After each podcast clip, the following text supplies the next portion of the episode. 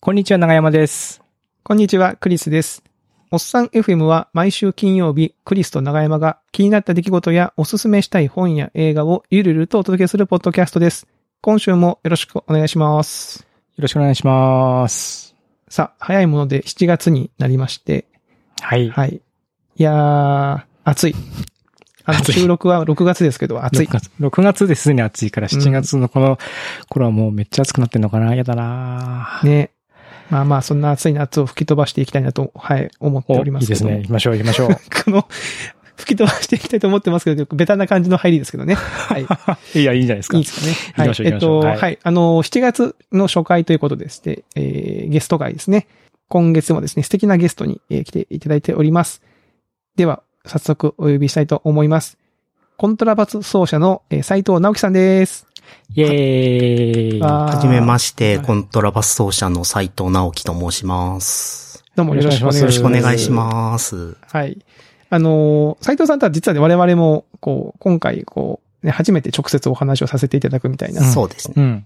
感じなので、はい、よろしくお願いいたします。よろしくお願いしますなんか音楽家の方にね、とうとう来ていただきまして、いやーだんだん幅が広がってきてますね。幅が広がってきましたおよっさん FM も ね。どうも面白音楽家です。面白い感じ音楽家。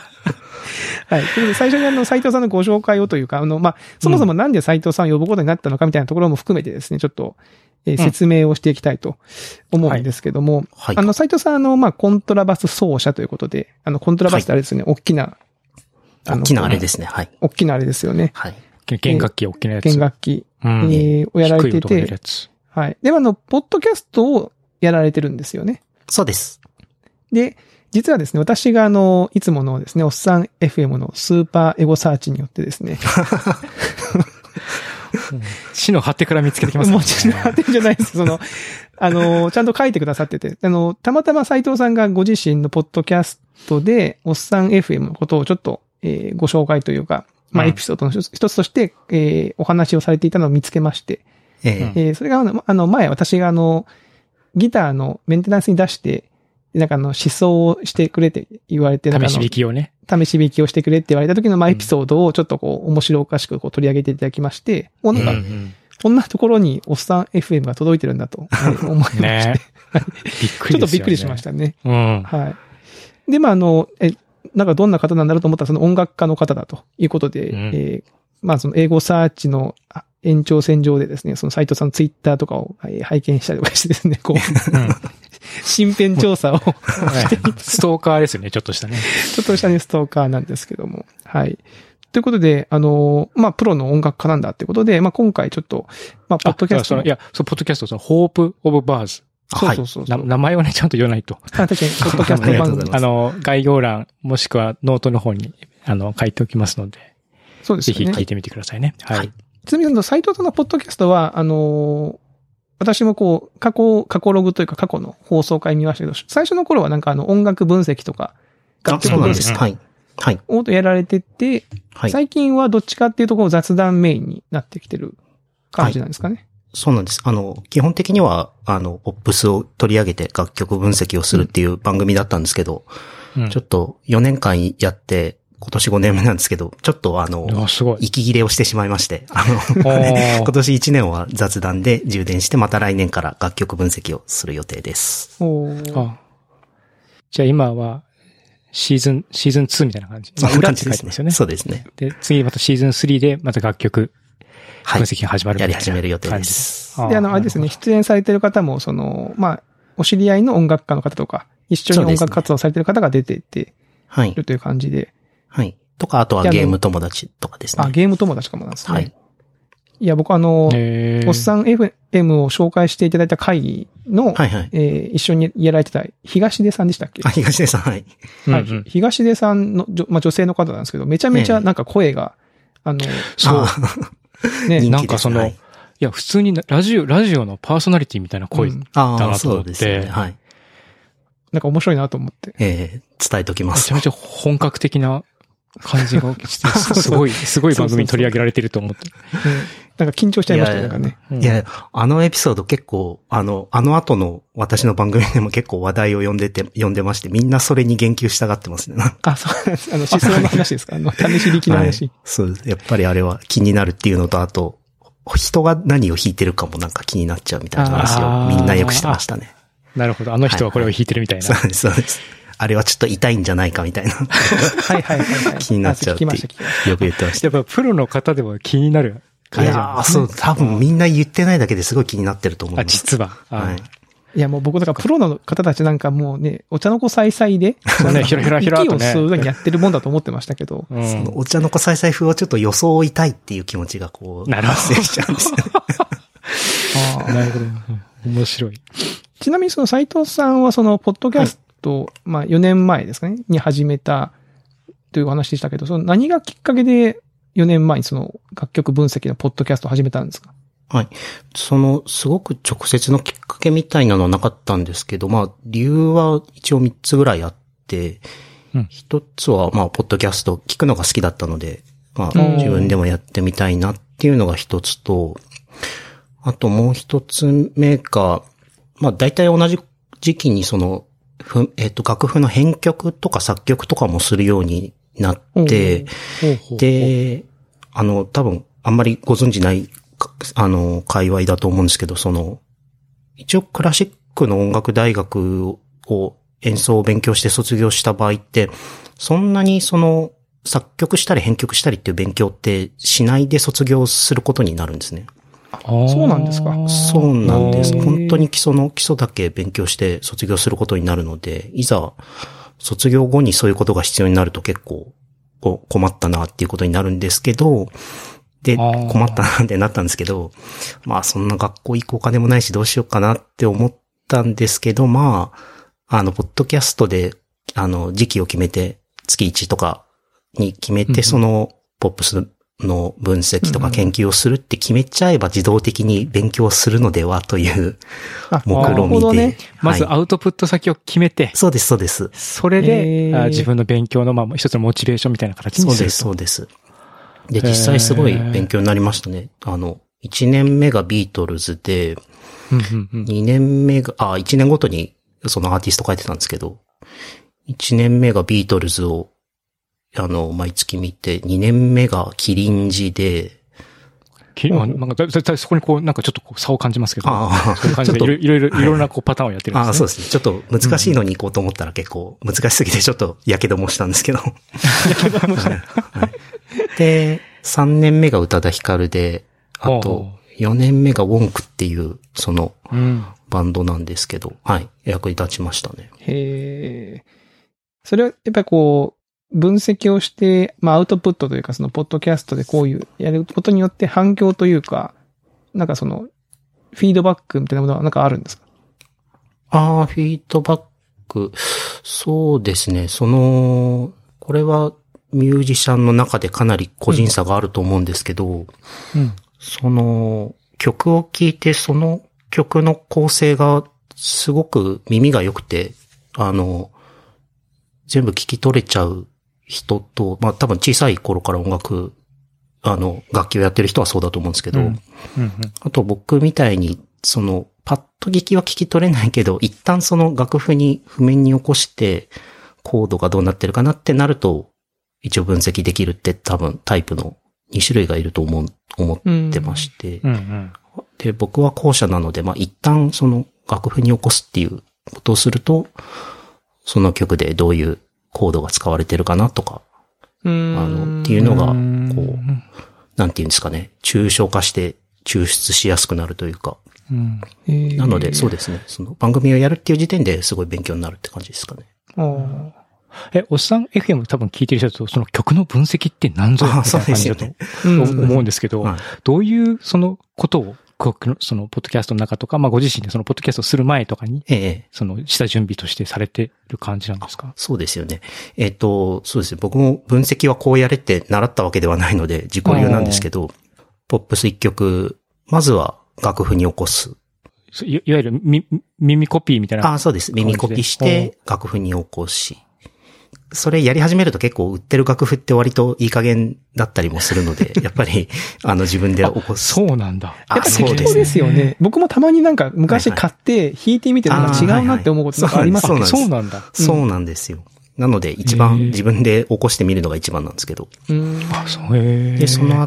後、まあ、音は楽譜に並ぶので、その後それを、コードネームをこうつけていくと。コードネームってのは C- C とか A とか、とかです B マイナーとかですそういう。ああ、ははいいははいいはいはいはい。そこまで行くと、もう、そのコードネームをパクれるようになると言いますか。うんコード進行を。あ、なるほど、なるほど。はいはい。こういうシーフに進行していって、そのはいはい曲の、例えば盛り上がりを作ってるとか、そういうのがだんだんこう見見えてくる。そうです、そうです。そこまで行けば、あの、まあ、自分の作曲に取り入れたり、編曲に取り入れたりできるので、へえ、そうなんっだてい。なるほどね。そうですなね。るほど。おーえ、クリスさん、え、クリスさんは、ちょっとほら、音楽やってるじゃないですか。やってた。 やってたっていうか、すごい、すごいなんか音楽家みたいな感じで、あの、ちょっとやってました。それは、 それは今話を聞いてた、そうそうって感じなんですかいや、僕とその分析とかはやったことがないですからね。ああ、はいはいはういん。でも、あの、た確かに、昔はやっぱその楽譜を買ってきて、楽譜の通りに弾いたらいいんだろうと思ってたんですけど、やってみたらええやっぱちょっと違うんですよ。ニュアンスが違うというか、なんかコードもなんか結構訳されて書いてたりとか、なんかまあそそうもですそねも間違えてたりすることもあそっうて、です、そうです。なんかおかしいなと思って、自分でちょっとコード変えながら、あ、こっちの方がなんか原曲っぽいな、みたいなのはありましたよね、そのなんか。ああ、う。ん。うん。そうですね。なのでまあ、世の中にあるいい曲をこう、パクれる段階までこう、ちょっと 抽象化するっていう感じですかね。えーあ、じゃあ、プログラムとかで言うと、こうソースコードを、をこう、まあ、読む、コード読むみたいな感じ。かな同じコード。そんな気がします。ああ。コードを読むとか、なんかあの、いわゆるパターン、パターンの勉強とか、そういうのに近いかもしれないですね。そのそうですね。あデザインパターンみたいな。はいはいはい。そうですねこあうこうい確うかにアプリケーション、こういう風に作られてるみたいなものを、こう、ちょっと抽象化してあーなるほどね見てるみたいな、そういうのにア近ルいゴリズムとかね。うんそういうのがね。うん。書き起こしたのを、あある程度その、こういうパターンだなって読み取れる知識もまあ確かに最低限は必要なので、そうそういうのもまあ、ー勉強したりっていうことはしましたね。じゃあまあちょっと興味ある方は、うん。佐藤さんのぜポひッドキャストの過去回を聞いていただくと。あーはいはいうん。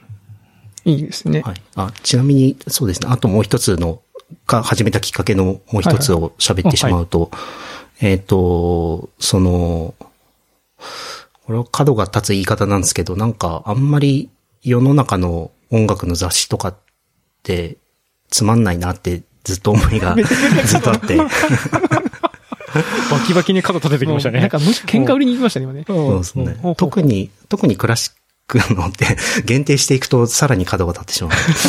あの、なんか、全部なん、コンサートのレビューとか、うんなんかこう、印象の話ばっかりだなっていうのがずっとあって、うんああ、そうなんですね。うよく聞こえた、あんまり良くなかったっていうことじゃなくて、例えばあの、サッカー好きな人ってみんな、こう、戦術とか、うんあの、見たりとか、実際にやってみたりとかで、あの、別にサッカーしない人でも、そういうのって、すごい研究するじゃ、研究してそういうのを喋るのを楽しむじゃないですか。ああ、この試合ではこういう戦略えで、え、ええ。チームが戦ってこっちが勝ったっていう、まあ、より楽しむためにはそうですよね。そういう見方しますよね。う。うんうんんなかなか音楽好きってなるとそういう楽しみ方をしないのはなんでなんだろうなっていう疑問もずっとあって、まあ、入入門というか好きになり始めは好き嫌いで聞いてもいいと思うんですけど、なんか、専門家同士でもそういう話ばっかりしてんのってすごいつまんないなっていう気持ちがあったので、なんかもうちょっと内容の、内容というか構造の話しようよっていうことを周りに言っていくい意図もあり始めたっていうのが3つ目って感じです かね。なるほど。なるほどねえ。うん。な要はその見方、え、音楽の楽しみ方のこうバリエーションというか、あ、そうですね。はい。を増やしたかったみたいな、そういう感じなんですそかうね。そうですね。はいはいはい。え。ううんん。いや、いいですね。はいなかなか。えでもその、それがきっかけで始めて、ええまあそのレビューとか言いつつ、でも雑談会とかもちょっとこう収録をし始あ、めて。そうですね。はいはい。ですもんね。はいうんうんうーん。なるほどね。いや、面白い。なんか、全然音楽うのんね、方面はこう、なんだろう、楽曲を聴くぐらいしか負担してないので、そういえうえ実際うん音楽活動されてる方はどういう感じで普段こう、何を思ってみたいなことなんで全然知らないですかあら、あ、はいはいはい。うん面白いですね。うんそうですね。やっぱり、あの、こ、このいい曲はなんか取り入れたいみたいに思いながら聴いちゃいますよね。そう全然その違う業界っていうふうにっていうところで言うと、ええその音楽をなりわいにしてるひひ方々ってえの、こうどういうふうにそのお金を稼ぐのかっていうイメージがですえ、えね、え、もう全然わかんなくて、その僕のつ妻がの友人が、ええ、妻の高校の同級生かな、はいは一応なんか音楽の大学を出て、で、音楽の仕事にしてるのは、なんかクルーズ船に乗って歌を歌うっていうことをして、うんで、まあ、そのクルーズ船にずっと乗乗りっぱなしで、ええ、えその、あのいろいろこう劇やったり映画やったりするエンターテインメントを提供する一員としえてえ乗船して、えそれでこう対価をもらったりするっていう方は、僕はし知り合いに一人だけいるんですけえ、どはも、いはいはただまあいろんな多分パターンもあると思うし、い。はいはい。どどういうふうなこうキャキャリアがあるのかなとかっていうのはちょっと全然わかんなくて、ええぜひ斉藤さん来た時にちょっとお話聞きたいなと思ってたんですけども。ああはいぜひぜあの、本当にみんな千差万別だと思うんですけど、うん、あうん。の、僕の場合、あの、あれです。あの、音楽じゃない、あの、普通のパートタイムの仕事もしてまして、うん。はい。で、それは、それでいいかなと思いつつやってるんですけど、はい。もちろんその優秀な人たちは、例えば、クラシックの人だとオーケストラには入って、あはいあのそうそうそう。給料をもらってっていう人とか、あと、まあ、あのフリーランスでも、フリーランスのお仕事で音楽だけで生活してる人もいますけど、はい。で、で、こう、パートはいはで、いまあ、お仕事もしつつ、その音楽活動は音楽活動としてこう切り分けてやって、そうですねってい。う感じなはんいです。かね音楽のことをやるときは、あの、お金をいただいてっていう感じと。うんうんはい。えその場合はなんかどういうパターンがあるんですかそのなんか演奏会を自分で企画する、したりとか、あるいはその人のやつに呼ばれたりとか、なんかそういうのがいいろいろあるんですかねその。そうですね。最近多いのは、まあ、ここれこれこういう演奏会をこれぐらいの人数で開きたいんだけどっていう感じで、じゃあっていうことで、うーん。えっ、と、開いたりとかっていうのが多いですかね。あとは、こういう譜面を、あの、楽譜を作ってほしいっていうのを知り合いから頼まれたり、えー、そうですね。何かしら知り合い捨てっていう感じがありますかね。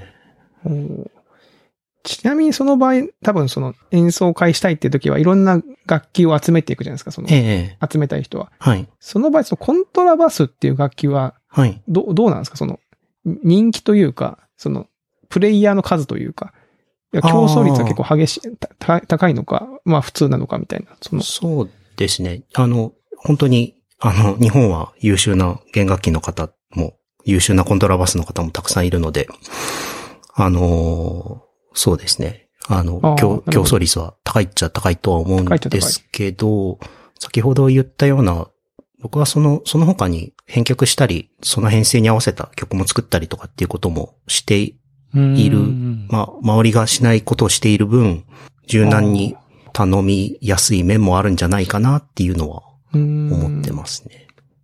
先ほど言ったように、その、クラシックの音楽大学で行った場合、その世の中に存在している楽譜を演奏するっていうことの修行しかしてないわけなので、ああ、はいはいはい。はいまあ、まあ、なので、まあ、例えば、この楽器とこの楽器の演奏会、まあ、ここはピアノがない会場だけど、まあ、この楽器とこの楽器でやってくれないって言われた場合、あ、そちょっとその編成の楽譜売ってないので、できないですっていうことはよくあるんですけど、うんまあ、そこは、、私の場合だと、じゃあ、じゃあちょっとなんていうか、あの、 その、アレンジをしてみようたはいい、な。アレンジをしてとか、まあ、要望の曲を、そうですね、編曲してっていう風にもやったりするので、っえへえ、なるほど。ていう とこはありますね差。別、差別化。そうですね、そうです。へえ。ーあーなんか意外ですね。なんか音楽の学校出てる人は、なんかみんなその、そういうのでできるっていう、なんか頭になってましたけど。そうですね。そこは周りの人に聞いてもやっぱり意外なとこだと思いますね。うんち。ょっと細分化というか、専門性がすごく高くなっちゃってる分野なので。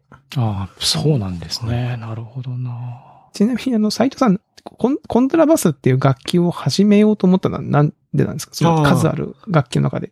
あのー趣味で、中学生の時は趣味でギターやってたんですけど、うん高校入ってオーケストラ部があって、なんかバイオリンかっこよさそうだから、やってみたいなと思って、部活見学に行ったんですけど、ほうほうほう。でも、世の中の常というか、その、パート分けみたいな のが、あの、ありますよはいはいはね。いどこの部活でも。うんうんはい。うんう。うん んうんまあ、その、先輩たちは、あの、ちょっとコントラバスが入らないと、ちょっとコントラバスがいなくなっちゃうっていう、こう、焦りがあったとは思うんです けど、それを、それを隠しつつ、斎藤君も、バイオリンもいいけど、ちょっとコントラバスもまあ、一旦触ってみたらいいんじゃないみたいな感じで、こ う連れて行かれて。やんわりとした勧誘にこうはいはいはいあったわけですね。ちょっと音出してみなよって言われて、こう音出したあ、あれちょっと斎藤くん、才能あるんじゃな いみたいな。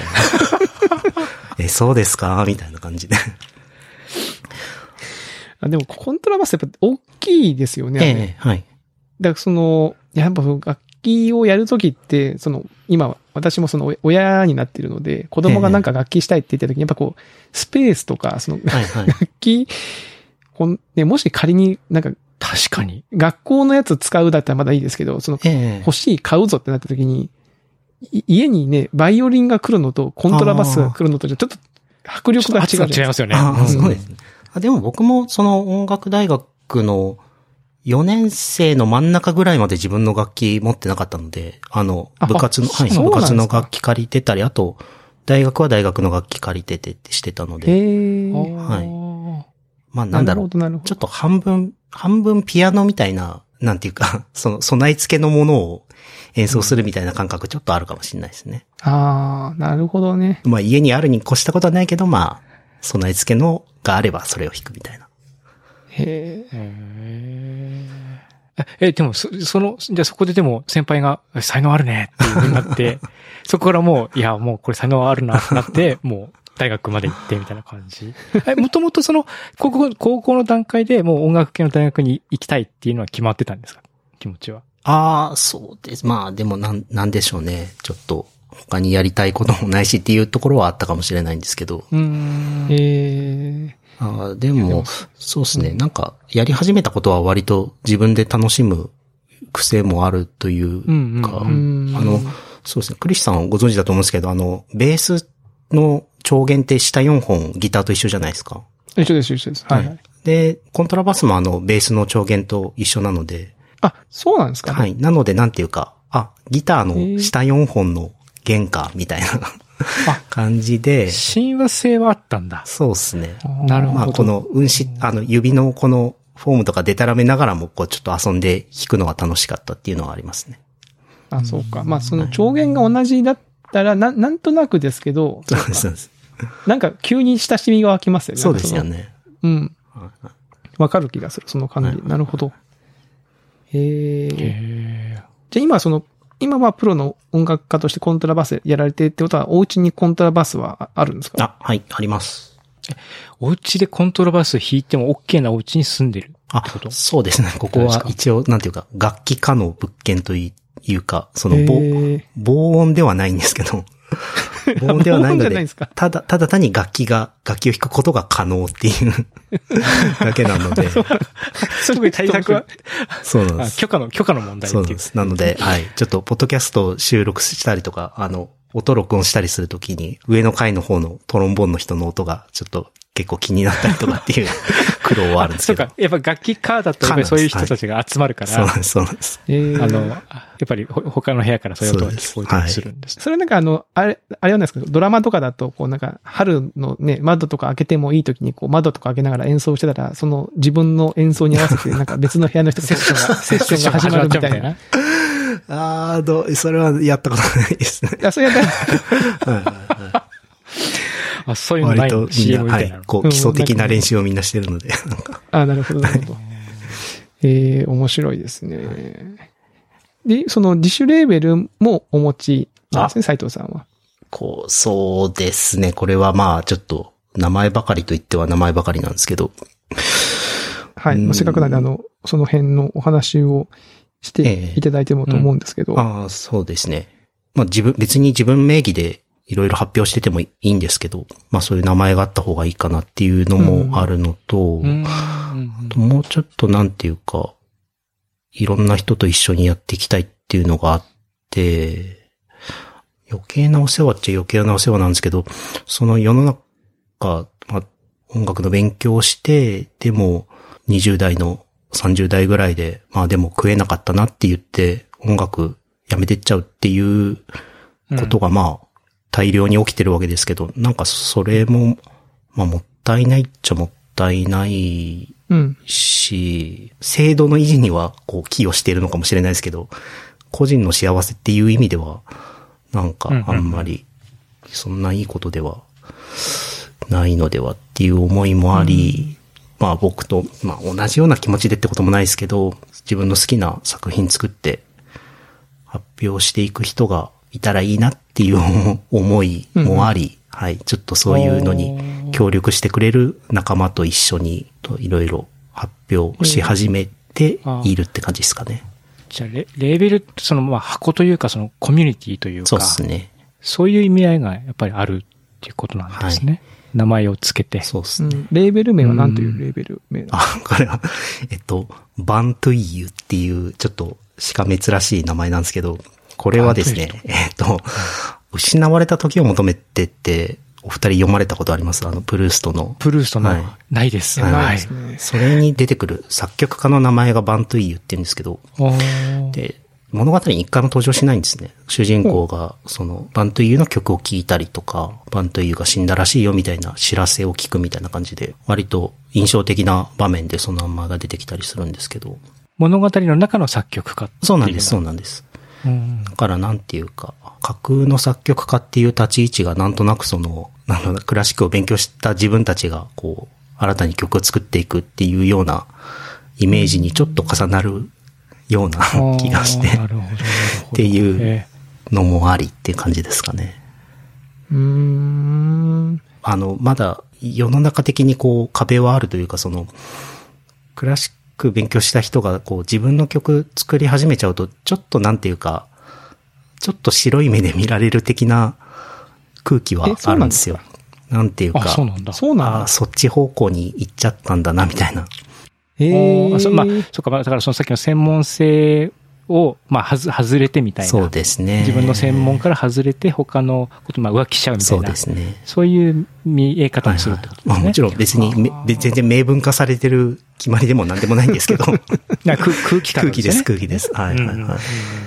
あそうなんですね。はいはい。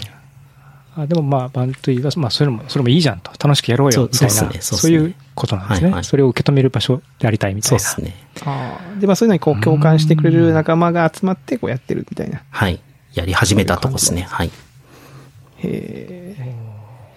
これまた概要欄にリンクをね、貼っときますので。あ、ありがともううごすでざいにますぜ。楽曲とかも何曲かこうで出してらっしゃるっていそうですね。はい。うかね。僕、この、虎も泣かずにいられないって いうミニアルバムあの、りがとうございます。はい。玉のウテナってえいえう曲がはい、すごく気に入ったのいで、や、嬉しいです。その最近よく聴いてます。渋いのをセレクトしていただいて。あの、いや、他のはね、まあ、あまあ、いろんなパターンがあるんですけど、はいはいこれはなんかその、ヒップホップっぽいビートにの乗せて、ああ、の、はいはいコントラバスの演奏が入るっていう、その、YNY りょうさん、はいはい。なんて読むんだろう、はい。トラックメーカーとのコラボレーションっていう形で出し出してて、そうなんです。結構僕が親しみのある感じの、あの、リズムとコントラバスみたいな感じだったんで、めっちゃ聞きやすくてえーあ、いいです。そうですうんね。長山さんはあの DJ としての顔も持っていえらえ、っしそうですよね。ゃる。 確かにいや、嬉しいです。そのトラックメーカーも、実はもともと、その、クラシックのミュージシャン同士として知り合いだったんですけど、 あ、はい。そうなんだその、なんていうはかい、あの、近年、こう、 様子を確認したら、トラックメーカーになっていたので、 じゃあ、ちょっと、あの、僕結構、自分でトラック作るのがまだまだちょっと、なんていうか、つ作りはするんですけど、経験が浅いところもあるので、その、うんうんはい。トラック作ってる彼に、と一緒に作った感じですね。うんええ面白いなと思いました。いや、面白い。ぜひともですね、あの、うん。ね、せっかくの、このポッドキャストを聞いてれば、せっかくの縁ですので、ぜひ聞いていただければ良さそうですよね。あの、なんか各種配信サービスでも、こうあ配信をうん。されてるいろんなので、あの、Apple Music とか Spotify とか、一連のやつは全部で聞けるはずですので、うんはい。ぜひぜひ聞いてみてチェくックだしてさみてくだい。さい。ははいはい。お願いします。と言ってたら、もうだい、いいお時間になってきてしまった。なっちゃいましたね。うん。はい。いや、音楽、私も結構好きなんですけど、あんまりこう、プレイヤーの方とかとね、あんまりこう、じっくりお話をしたこともないですし、なんかすごい新鮮なお話が聞けましたね、なかなか面。白い、面白い。うん。